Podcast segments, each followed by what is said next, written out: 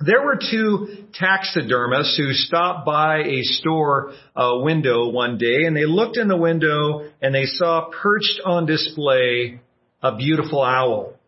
But they started to pick that owl apart. They immediately began to criticize the way it was mounted. Its eyes were not natural. Its wings were not in proportion with its head. Its feathers were not neatly arranged and its feet could be improved. They thought it was a terrible job that that taxidermist had done. Well, after they'd finished their criticism, uh, the old owl turned its head and gave him a little wink. they picked it apart and it wasn't even dead yet. well, this morning we continue our study of the life of Paul. We're going to learn from him something that all of us need to know. We're going to learn from the apostle Paul how to handle criticism. Amen? How to handle criticism. Now, by a show of hands, who here who's watching this broadcast has a PhD in handling criticism? Anyone? Just go ahead and raise your hand. Anyone have a PhD in handling criticism? No one? Okay, let's back it off. How about a master's degree in handling criticism? Anyone? A bachelor's degree? Okay, high school diploma. Who has at least a high school diploma on handling criticism? I don't know about you, but some days uh, people would look at how I handle criticism and they might think I hadn't even graduated from kindergarten. We struggle, don't we, with handling criticism, especially when that criticism is negative and from someone who we're not so crazy about. When we left off last week, the apostle Paul had been taken by military escort from Jerusalem to Caesarea, uh, command, uh, yeah, to the city of uh, Caesarea. Commander Lysias had ordered a, a nighttime a military escort for Paul uh, after learning that a group of more than 40 Jews was staging an ambush the following day. So they were planning to kill Paul in cold blood on the streets of Jerusalem, but when Commander Lysias found out about that, Remember, he got together 470 troops. 70 of those were on horseback, including Paul himself, and they escorted him through the night there to the city of Caesarea. Well, the assassin's plot had been foiled. Paul was escorted safely to that capital of Judea, uh, Caesarea, and Governor Felix was there to hear his case once Paul's accusers arrived. And that's where we pick up today in verse 1 of Acts chapter 24. Acts chapter 24, beginning in verse 1. So please follow along with me. Five days later, the high priest, Ananias, went down to Caesarea with some of the elders and a lawyer named Tertullus. And they brought their charges against Paul before the governor. When Paul was called in, Tertullus presented his case before Felix. Uh, we have enjoyed a long period of peace under you, and your foresight has brought about reforms in this nation. Everywhere, and in, in every way, most excellent Felix. We acknowledge this with profound gratitude, but in order not to weary you further, I would request that you be kind enough to hear us briefly. We have found this man to be a troublemaker, uh, stirring up riots among the Jews all over the world. He's a ringleader of the Nazarene sect and even tried to desecrate the temple, so we seized him.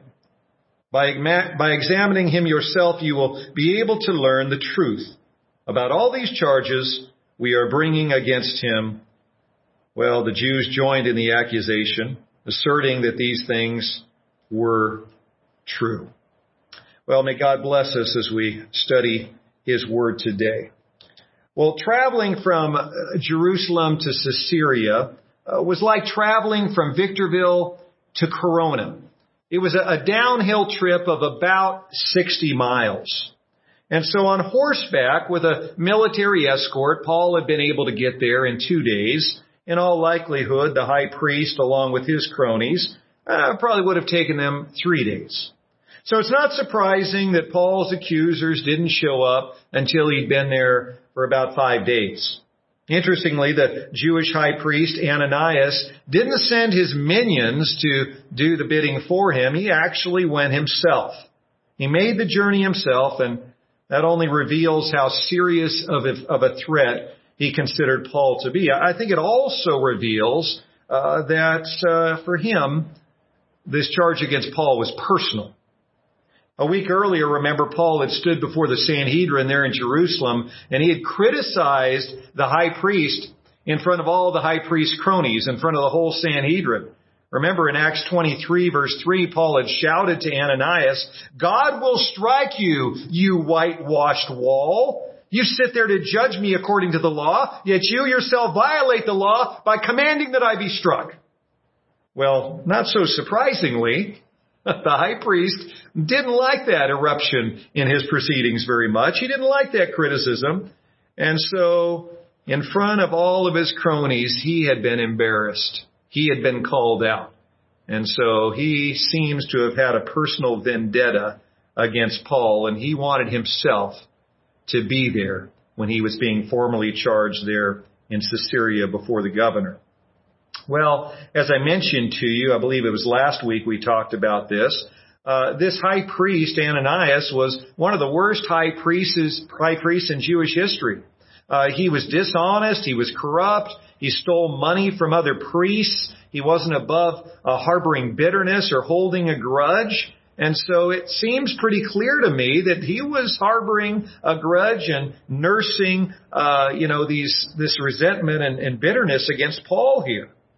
Well, Luke tells us in verse 1 that the high priest didn't come alone. He brought with him some of the Jewish elders from the Sanhedrin and a lawyer named Tertullus. I think I called him Turtulus earlier. Probably a better pronunciation is Tertullus, not Turtulus, but you know what? Uh, if the preacher messes up these names, you don't have to feel bad when you don't know how to pronounce them either. Amen? All right. So I will try to remember to pronounce it a little bit more faithfully to the original Tertullus.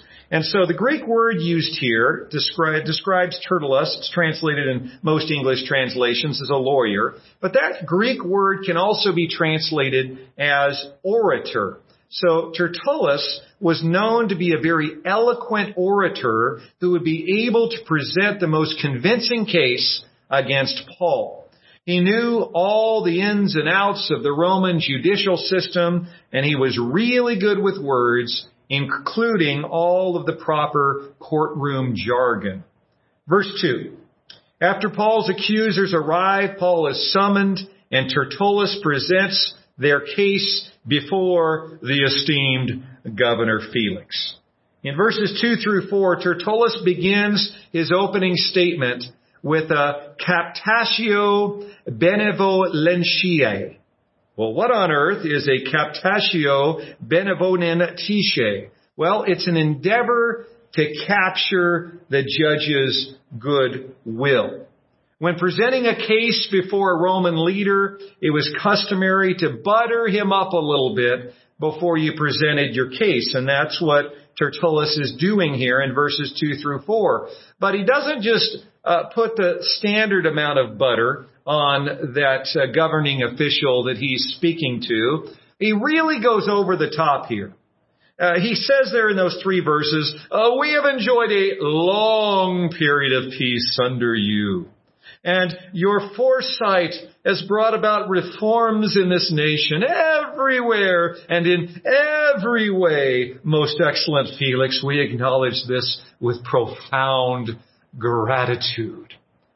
Well, if there were any people in the gallery that day, I imagine some were making the gagging motion as they were listening to him lather on the butter and he's just so over the top here. Maybe some other guys under their breath were going, yeah, my foot bringing peace to this nation. The exact opposite.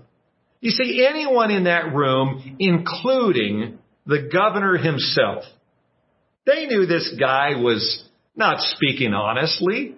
Uh, no one, even if they were embellishing the truth uh, just a little bit, would have come to the conclusions that Tertullus, excuse me, Tertullus comes to here. And so, uh, for one thing, uh, for the Jewish people didn't enjoy a long period of peace under Governor Felix. You know historically what happened? Right after he took that governorship, right when he came to power, within a very short time, he hired some thugs to murder the Jewish high priest named Jonathan.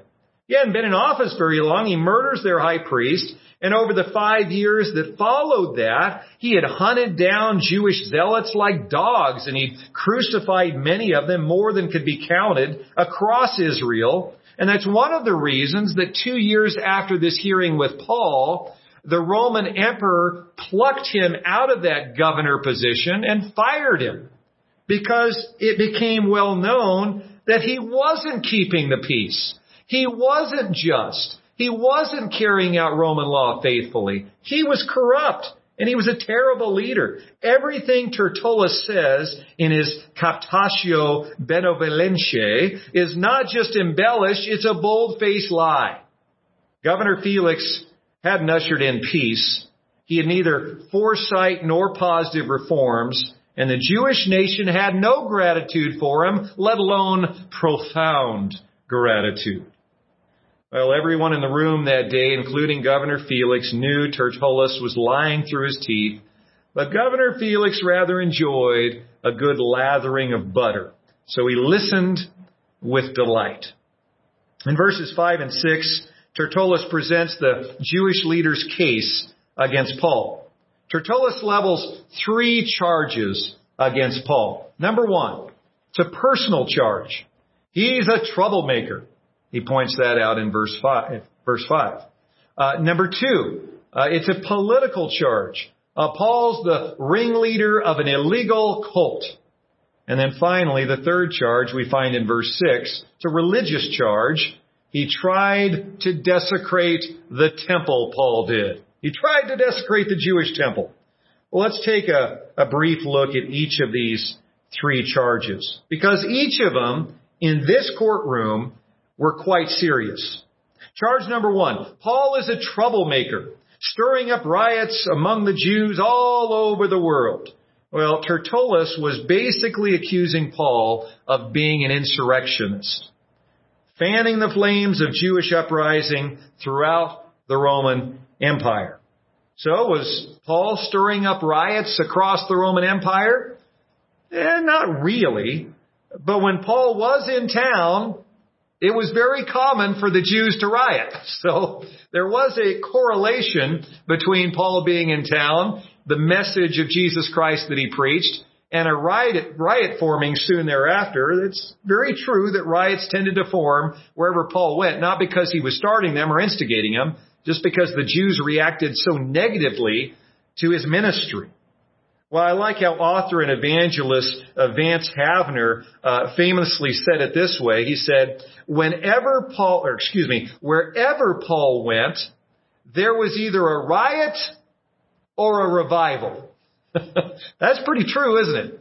Most cities Paul went to, there was either a riot or a revival, depending on how people responded to the gospel of Jesus Christ. Well, the second charge that uh, Tertullus levels against Paul in front of Governor Felix is that he's spearheading an illegal cult. This was a political charge. Every person in the courtroom knew that Rome didn't authorize any and every religion in the Roman Empire. Religions had to be approved by the emperor. They had to be approved by Rome. So Tertullus is trying to make the case that Paul is the commander of an illegal fringe sect that is encouraging people to defy the authority of Rome. Finally, the third charge, this is a religious charge, and at first glance, it may not make sense to us that this charge would be leveled against Paul outside of Jerusalem in a Roman courtroom. It doesn't seem to make sense. Why would this guy, Governor Felix, care about desecrating the temple? Well, in fact, he would be very concerned about that because uh, Tertullus, uh, Tertullus understood that Governor Felix and before him Governor Pilate and the Emperor, Emperor Nero, all the high level Roman officials understood that the Jewish nationalists were a powder keg ready to explode.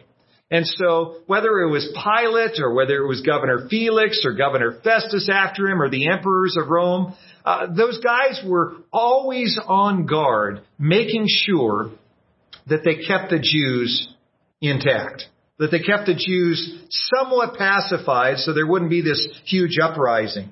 And so the Jewish, or I should say the Roman leaders were very, very concerned with anyone charged with desecrating the temple because nothing could light the fuse underneath the powder keg of Judaism any faster than someone coming in and desecrating their holy temple. And so these charges, these three criticisms that Paul's accusers leveled against him were all serious. Well, before moving on to Paul's defense beginning in verse 10, I want to share with you something really insightful that Pastor Chuck Swindoll points out in his book, Paul, a man of grace and grit. Chuck Swindoll writes, and I want you to see if what he says about criticism rings true in your own experience. He points out four flaws of negative criticism. Uh, number one, criticism comes when we least need it. Does that ring true in your own life? Uh, there's rarely a time when someone criticizes you and you think, you know what, this is the perfect day for it. I really needed to be criticized today. Most of the time when it comes, we don't feel like we need it. Number two, criticism comes when we least deserve it. That's true, isn't it? Oftentimes when people criticize us, we feel like, you know, we're doing a pretty good job at what we're doing right now. Why are they criticizing me now? Number three, criticism comes from people who are least qualified to give it. Can I hear an amen to that? So often people who criticize us are the last ones who should be criticizing anyone because they're goofing up worse than we are. And then finally, number four, criticism frequently comes in a form that is least helpful to us.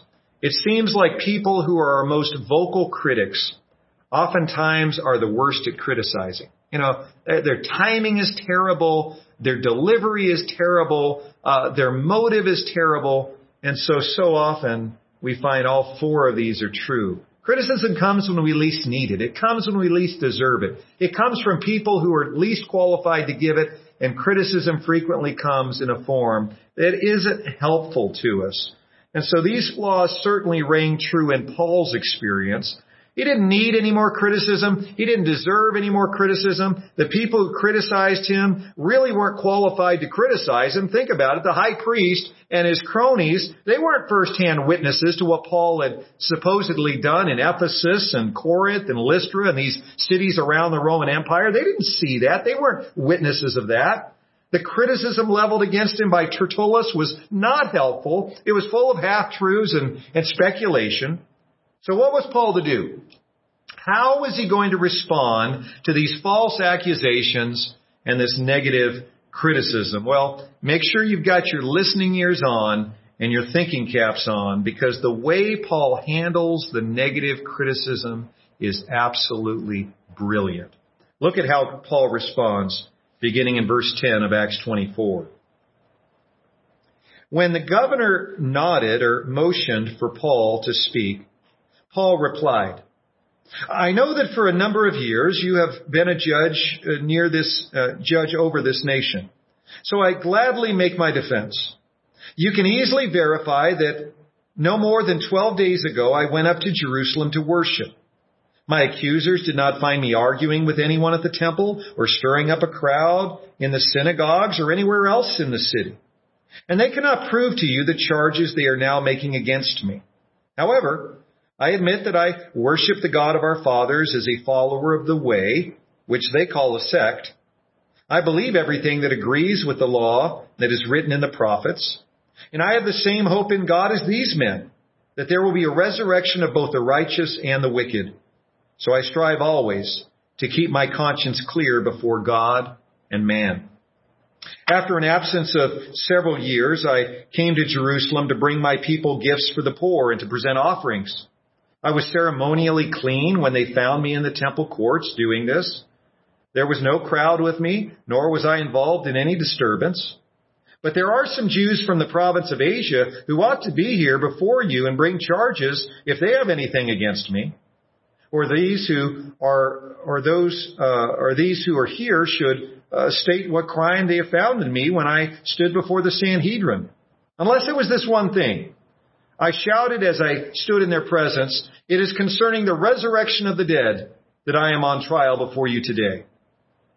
Then Felix, who was well acquainted with the way, adjourned the proceedings. When Lysias the commander comes, he said, I will decide your case. He ordered the centurion to keep Paul under guard, but to give him some freedom and permit his friends to take care of his needs. Several days later, Felix came with his wife Drusilla, who was a Jewess. He sent for Paul and listened to him as he spoke about faith in Christ Jesus. As Paul uh, discoursed on righteousness, self-control, and the judgment to come, Felix was afraid, and he said, uh, uh "That's enough for now. Uh, you may leave. When, when I find it convenient, I-, I will send for you." At the same time, he was hoping that Paul would offer him a bribe, so he sent for him frequently and talked with him. When two years had passed, Felix was succeeded by Porcius Festus, but because Felix wanted to grant a favor to the Jews, he left Paul in prison. Well, Paul responded to the negative criticism masterfully. And from his response, we can glean seven practical guidelines for handling criticism in a godly, Christ-like way. But before I point out those seven guidelines, I, I think it's important that we all understand something very important about responding to criticism, and it's this. We shouldn't always respond to criticism. Can I get an amen to that? For some of you, that's a breath of fresh air. We don't always need to respond to criticism. a great example of this, I think, is found in Proverbs 17 verses 27 and 28. Uh, the Proverbs uh, are written there. A man of knowledge uses words with restraint. And a man of understanding is even tempered. Even a fool is thought wise if he keeps silent and discerning if he holds his tongue. The writer of the Proverbs is telling us, you know what? There are times when you need to keep your mouth shut. There's times that you don't respond. There's times when it's wise not to defend yourself. Sometimes the best response to criticism is no response at all. And it should go without saying, I'm not talking about being passive aggressive. Uh, using your silent treatment as a weapon. Ladies, those of you who are wives, sometimes you use your silent treatment as a weapon, right? Men, those of you who are husbands, sometimes you walk out of the room in the middle of the discussion, you use your silent treatment as a weapon, right? Paul is not advocating, God's Word is not advocating that we use silence as a weapon, as a means of being passive aggressive. But if you are in a position of leadership where you have criticism coming at you from all sides, it will sap your time and your dry, and it will absolutely drive you crazy if you try to respond to every bit of criticism that comes your way. During the Civil War, an Army officer asked President Lincoln if he could respond to this certain group that was criticizing his decision making during the war. This, this group was called the Committee on the Conduct of the War. And here's how Lincoln respond, responded to his military officer who wanted him to answer this criticism. Lincoln said, if I were to try to read, much less answer, all the attacks made on me, this shop might as well be closed for any other business. I do the very best I know how, the very best I can, and I mean to keep doing so until the end. If the end brings me out, all right. What is said against me won't amount to anything. If the end brings me out wrong, ten angels swearing I was right would make no difference. That's really well said, isn't it? Those are some wise words. In fact, those words were so wise, the great World War II British leader Winston Churchill had this quote of Abraham Lincoln's hanging on his office wall. He had to remind himself, don't always respond to every bit of criticism. Just do your very best and listen to the voices and the criticism that matter most. Well, several years ago, a pastor friend of mine was getting a bunch of written complaints on their uh, communication cards on Sunday mornings, and sometimes those complaints would come in from people who had been in church that morning, and those complaints were anonymous.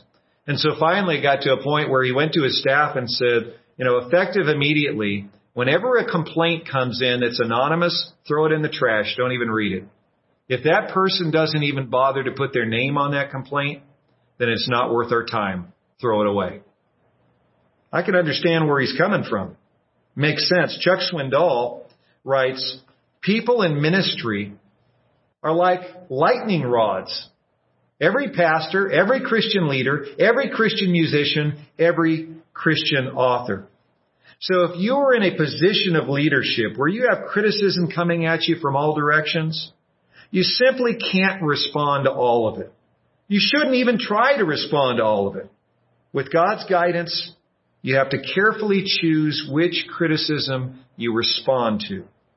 And when you do respond, this is how you should do it. Let's take a look at Paul's seven guidelines for responding to negative criticism. Paul's first guideline can be found in verse 10. Here it is. Guideline number one. Refuse to be caught up in the emotion of the criticism. Refuse to let your emotions take the lead. When someone criticizes you, especially someone who tends to get on your last nerve, how do you normally respond? Do you normally respond more like Dr. Spock from Star Trek?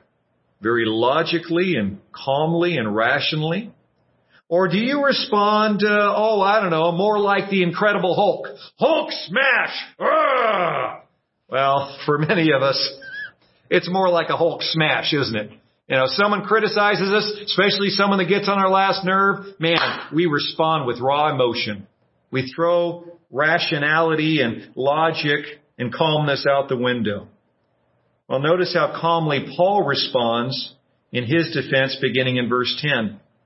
He's just had some pretty serious accusations leveled against him from this high priest crony. And that high priest, remember one of the most wicked high priests in Jewish history, he had no business criticizing anyone.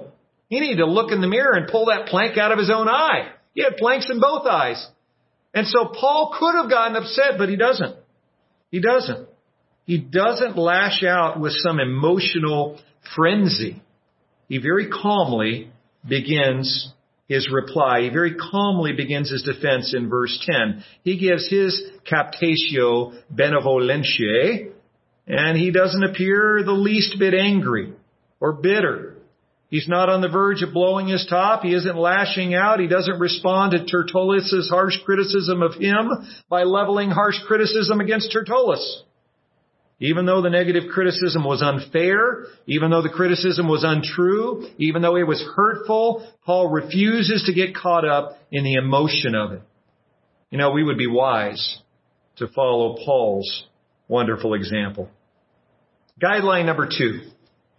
Stick to the facts. Stick to the facts. We find Paul doing this in verses 11 through 13. Paul calmly and logically presents the facts. He shares what the governor himself could easily verify. He points out that the charges against him can't be proven. In a court of law, Tertullus' charge, well, each of those charges, they were just hearsay. Their entire legal team didn't contain a single eyewitness. They were accusing Paul of all this stuff that none of them had seen with their own eyes. None had heard with their own ears. So unlike Paul's accusers, when responding to criticism, stick with the facts. It'll serve you well. Stick with the facts. Guideline number three. If we want to respond to criticism, especially negative criticism, in a godly and Christ-like way, tell the truth with a clear conscience. We find that in verse 16. Tell the truth with a clear conscience. Paul mentions in verse 16 his efforts to keep a clear conscience before both God and man, and I think that's significant. He wasn't one of those religious snobs that says, I can ignore all human law because I only pay attention to God's law. Well, part of God's law is to pay attention to human law as long as human law doesn't defy God's law. And most of the time it doesn't. On the other hand, Paul didn't just do everything that was right by man, but wrong by God. To the best of his ability, he did in good conscience what was right by both God and man. So, to the best of your ability, Try to do what is right by both God and man. Keep a clear conscience before both God and man. And you can only do that if you speak the truth. You've got to speak the truth. You can't do it if you're peddling half truths and embellishments. When you're under attack, you may not think speaking the truth will pay off in the end, but it will. The truth will set you free. Guideline number four. As we respond to criticism, we need to identify the original source of the criticism. Once again, identify the original source of the criticism. We find Paul doing this in verse 19. Now, why was Paul on trial in Caesarea? You remember how this all started? Back in Jerusalem, he's minding his own business, helping those uh, Jewish men finish up their Nazarite vows there at the temple. He's not causing any ruckus, not causing any trouble, but there, there were these troublemaker Jews from the province of Asia who recognized Paul and started fabricating these charges about him bringing Gentiles into the courts of the temple and defiling and desecrating the temple. Those uh, Jews from the province of Asia were the troublemakers. They were the one, ones who started all of this. So we ask the question, uh, where were they? Why weren't they here in this courtroom in Caesarea among the high priest and the other Jews charging uh, Paul with these crimes? Where were they? Well, they were back in Jerusalem stuffing their faces after their little we won't eat until Paul is dead pact had fallen flat on its face. Well, they were stuffing their faces. Why didn't they travel those 60 miles to make their case before Governor Felix? Anybody's guess. But it's not uncommon, is it? Those who are the witnesses, supposedly, those who initiate the charges, oftentimes don't have the guts to follow up those charges when it really counts. Well, this fourth guideline is important to remember. Every once in a while, someone will come up to you and accuse you of something. Uh, maybe they come up and say, uh, why did you yell at that lady at Winco last week? And you respond with a, Huh? well, I heard uh, that you were in Winco last week and you yelled at some lady in Winco. Really? Uh, who did you hear that from? Uh, well, it's not important, but I heard that you were in Winco and you yelled at some lady. Okay. Well, well, let me get this straight. So you believe that I yelled at a lady in Winco last week even though you weren't in Winco to see me or hear me yell at this lady in Winco, and you believe this because some anonymous person told you that I was in Winco last week yelling at some lady. Do I have that right? Well, let me just be the first to say, I would love for that person to come and tell me that face to face. But if they're not willing to do that, let me just be honest with you. I wasn't even in Winco last week. You get the point, don't you? Sometimes we have these charges, these accusations, these criticisms leveled against us, and they're not even grounded in reality. And the person who started that vicious rumor isn't even there to make that charge him or herself. Chuck Swindoll confesses, I have rarely been hurt by the original source. My deepest wounds have been inflicted by second or even third hand sources. Isn't that sad? His greatest wounds, not inflicted by the person that started that rumor, that began that accusation, but by second or third hand sources. One of my Bible college professors used to say, it's not what I said that gets me into trouble. It's what some darn fool says I said that gets me into trouble. That rings true with a lot of us, doesn't it? It's not what I said that gets me into trouble. It's what some darn fool said I said that gets me into trouble. It's important to identify the source of the criticism. Is it coming from a reputable source who is presenting firsthand knowledge, or is it from a gossip who's simply peddling hearsay? Guideline number four in dealing with negative criticism. Don't surrender. Don't quit.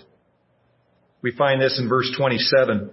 We learn in that verse that Paul was in the slammer for two years waiting for an official trial, waiting for his inevitable acquittal.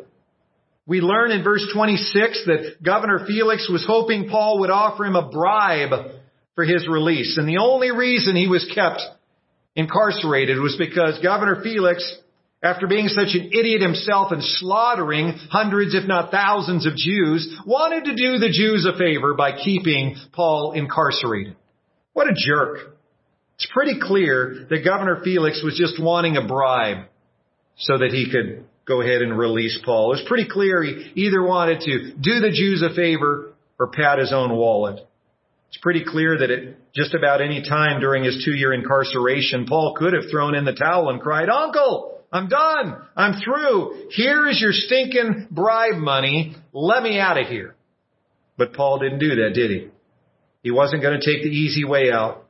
And he certainly wasn't going to deny his Savior and Lord. So there in jail, he sat for over two years. We would do well to follow his example. Never surrender.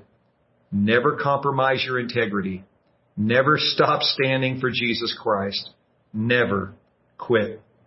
Guideline number six, as we're dealing with criticism, don't become impatient or grow bitter.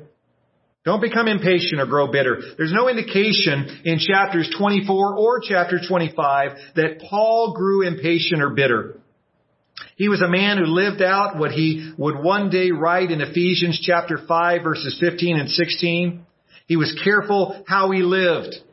Not as unwise, but as wise, making the most of every opportunity because he knew the days were evil.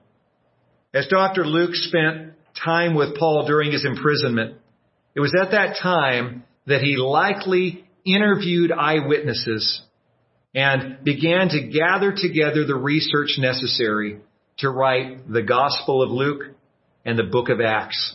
In all likelihood, Luke did much of the preparation for writing those two books right here during the two years when he was with Paul there in Caesarea.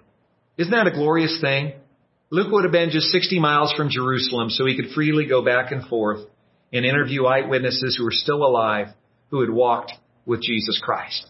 What a glorious thing. God truly does work all things together for good. So like Paul, we shouldn't become impatient or grow bitter because Paul ultimately knew in his heart that God was working for the good. And we should know the same in our hearts as well. Finally, Guideline number seven in dealing with harsh criticism. Stand on the promises of God. Stand on the promises of God. Remember what God had said, what Jesus Christ specifically had said to, uh, said to Paul back in Acts 23 verse 11. Back in Acts 23:11, there at night, Jesus had appeared to uh, to Paul in a vision, and he said, "Take courage. As you have testified about me in Jerusalem, so you must also testify in Rome. Because Paul knew without a doubt that God's promises are as good as gold, he didn't need to be anxious or worry. God had promised him that he'd make it to Rome. So no matter how long and how drawn out his incarceration in Caesarea was, Paul knew sooner or later he was going to make it to Rome where he could tell people there about Jesus Christ. He knew it was going to happen. God hadn't given him a timeline, but it was guaranteed to happen because God had promised it. And once again, His word is as good as gold. We talk about this often here at Impact when times get really tough in our lives. We need to cling to God's promises. We need to remember God's promises. When we're discouraged or depressed, we need to remember God's promises. When we feel tired or overworked, we need to hold on to God's promises.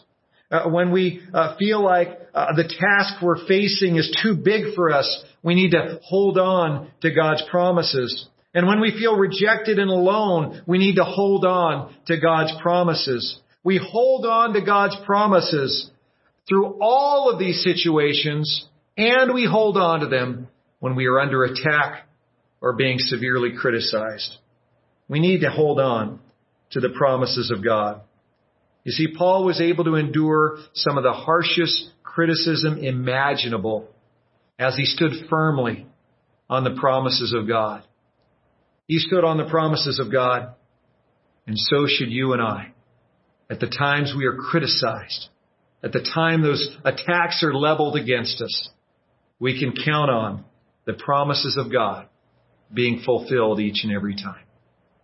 Heavenly Father, we come to you in Jesus' name, thanking you for your promises from your word.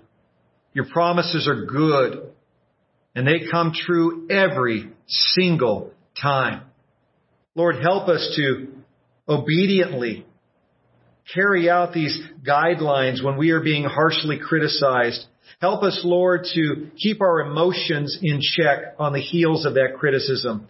Help us, Lord, to stick to the facts. Help us to speak the truth with a clear conscience before God and man. Help us to identify the source of the criticism wisely. Help us, like Paul, to never surrender or quit, even though the criticism sometimes is overwhelming. Help us to not be impatient or, or grow bitter in the midst of that criticism. And Lord, help us to stand firmly on the promises of God. Lord, we want to handle the inevitable criticism that comes our way, just like one of these champions of our faith, the Apostle Paul. Lord, help us to handle criticism like he handled it for the glory of God and the advancement of your kingdom, our Lord Jesus Christ.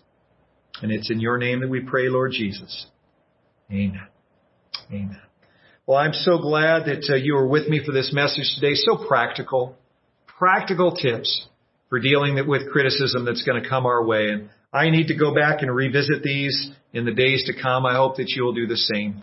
And if you need to go back and, and rewatch part of this broadcast to be able to jot down those seven guidelines, I encourage you to do so. I think we've posted on Facebook as well uh, the message notes for today, so you can get those a little easier if you're able to get a hold of those message notes. But we're so glad that you were here today, and we never want a service to end without giving you an opportunity to get right with God if you've never made a decision to accept Jesus Christ as your Savior and your Lord.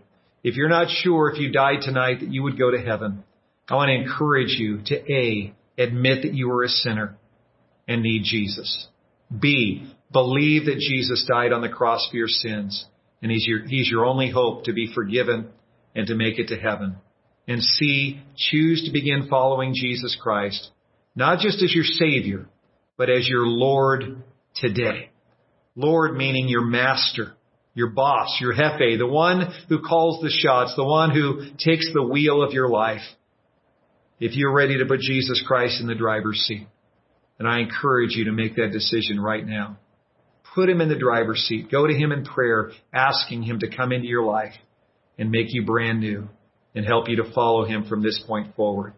And if you've made that decision and you're serious about that decision, then you'll be baptized as soon as possible because Jesus commands us to be baptized if we're serious about believing in Him and repenting of our sin and putting Him in charge. Reach out to us. We'd love to talk with you and pray with you today. You can reach us by phone at 760-246-4100 or you can simply email us at info at greaterimpact.cc. And if you're a regular attender who is a believer in Jesus Christ and you just need some prayer, you can reach out to us as well today.